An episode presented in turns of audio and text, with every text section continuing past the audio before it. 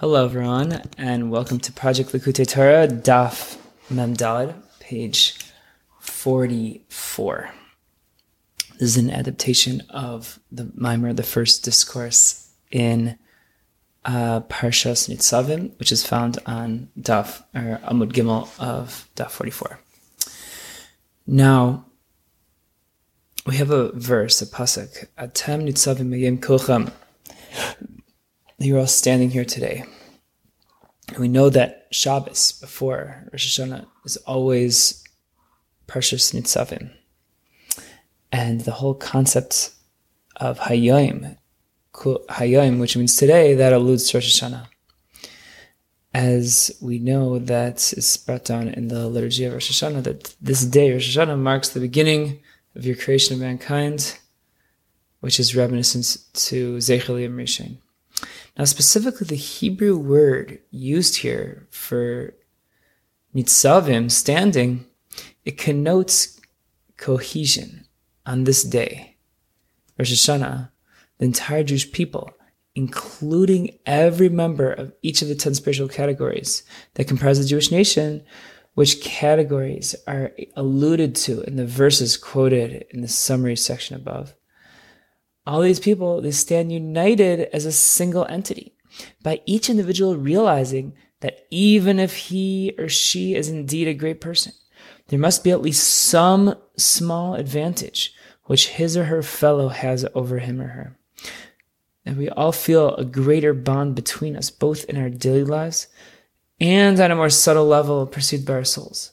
This bond of unity between us Jews is a prerequisite for God in turn uh, in a similar bond to unite with us on Rosh Hashanah. On Rosh Hashanah, God reveals anew his sovereignty over us.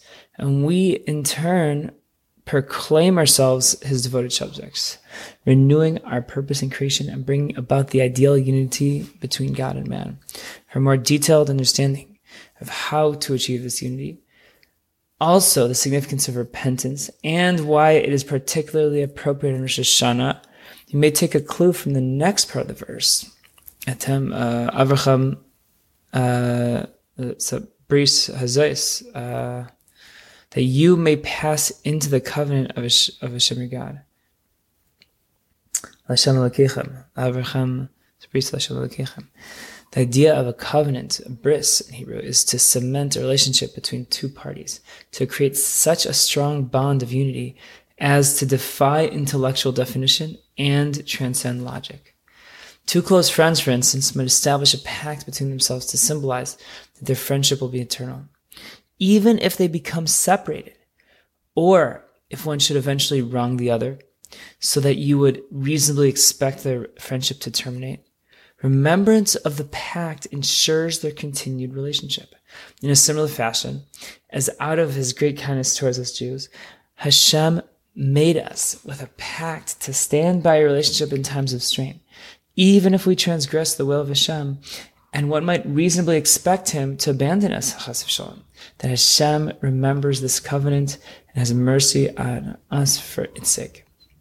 Now, this concept lies at the crux of our entire worship, the entire avoida on Rosh Hashanah, as it is expressed by the saying of our sages regarding this avoida, that Kadosh Baruch Hu, says to the um, recite before me verses of kingship, Malchios, to proclaim me as king over you.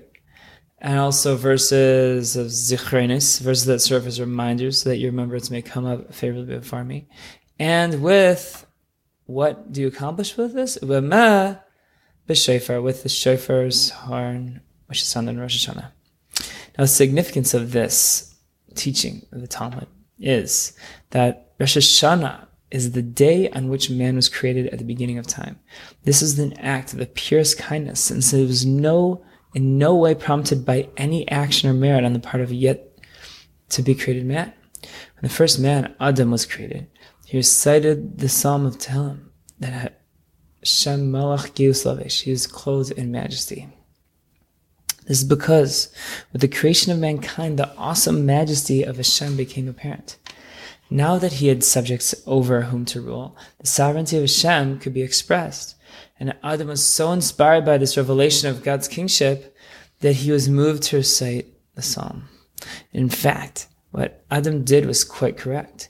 Rather than recite psalms of Tehillim praising Hashem for having made mankind in the first place, Adam praised him for revealing his kingship over us. is worth some little thought that existence without Hashem, existence without some element of the spiritual would render man just another species.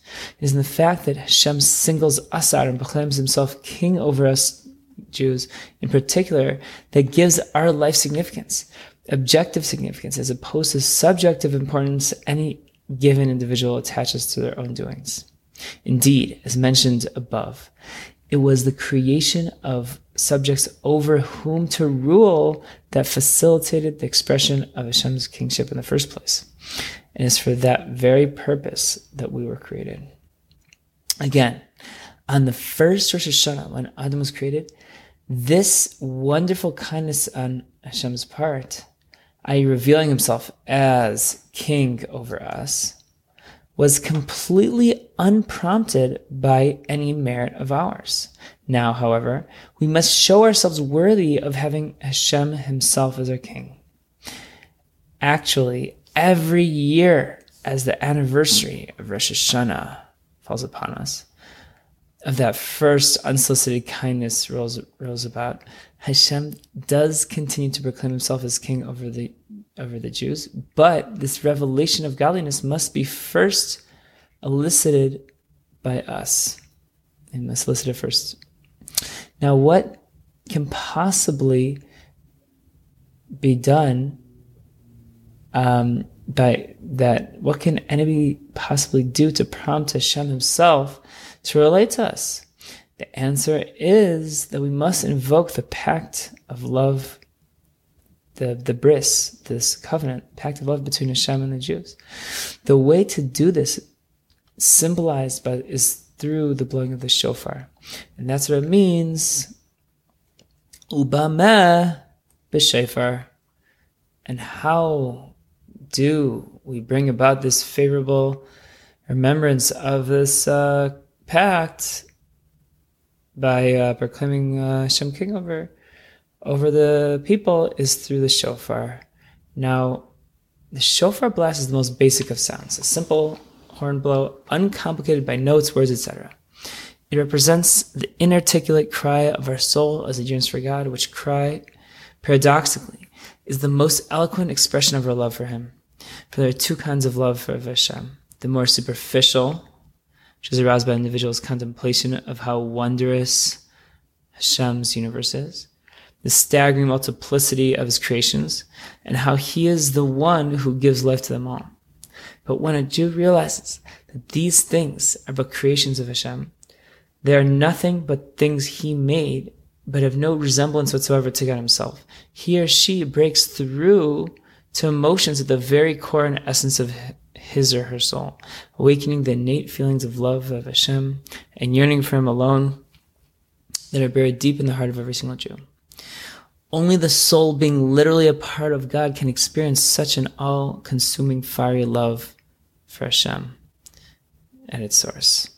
Now, this yearning is all the more intense in one who repents of whatever transgressions that he or she may have, since the very thought of having gone of having gone against the will of Hashem makes one long all the more to come back, to unite with Hashem from then on. Some emotions are simply too deep, too basic to be expressed in words. And the inarticulate cry of the shofar is intended to represent this deeply rooted love and inexpressible yearning for Hashem that we experience with heartfelt repentance. When Hashem sees how deeply felt in the very core of the soul is the person's repentance and desire to unite with him, he reciprocally he reciprocates by allowing his holiness to rest upon that person. It is as though Hashem responds to heartfelt repentance by putting his own heart into the relationship, so to speak. One may now really wonder, given all the above, how such a thing is possible for now that we have explained that through repentance, Hashem's own essence actually relates to a person and on a more collective level to all the Jews. The original question that we asked, how can anyone possibly attain this level, is strengthened rather than answered. Now, this is where the unique nature of our covenant comes in. As the nature of such a pact, this supra rational covenant serves to perpetuate our relationship with Hashem, even when logic and reason demand otherwise. In this case, it does indeed appear impossible, logically incomprehensible, that Hashem himself should relate to us as our king. One can certainly only be a king over those who at least relate to him. A man can never proclaim himself king over sticks and stones, only over other men. When you think about it, it seems as absurd for God, the creator of the universe, to whom any created being does not relate any more than stones relate to man, to be king over us. To us mortals, as for the man with the six to reign over them.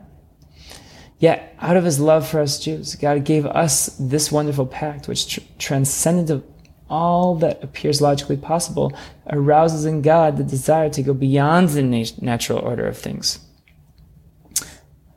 and relate to us as our king, anyways. That Hashem, on one hand, raises us up, and the other hand, allegorically speaking, lowers himself, so that we may indeed meet at the level of king and subjects. This is the meaning of the verse, that you may pass into the covenants to establish you, to raise you up. To raise you up.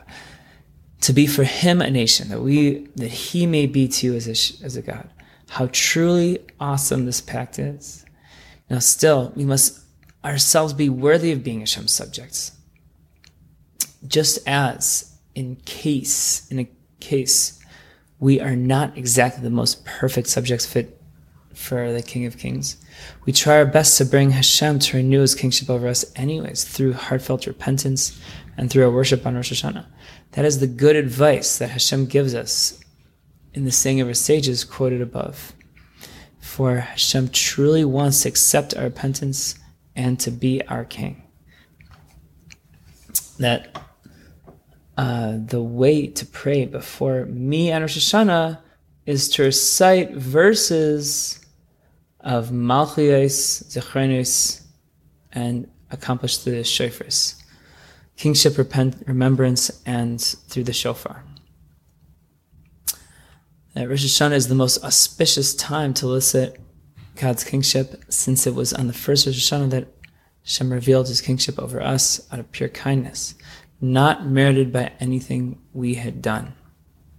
By reciting verses in Rosh Hashanah that mention this fact, we hope that Hashem will overlook our sins and reveal his renewed kingship this year as well, regardless of our own spiritual standing.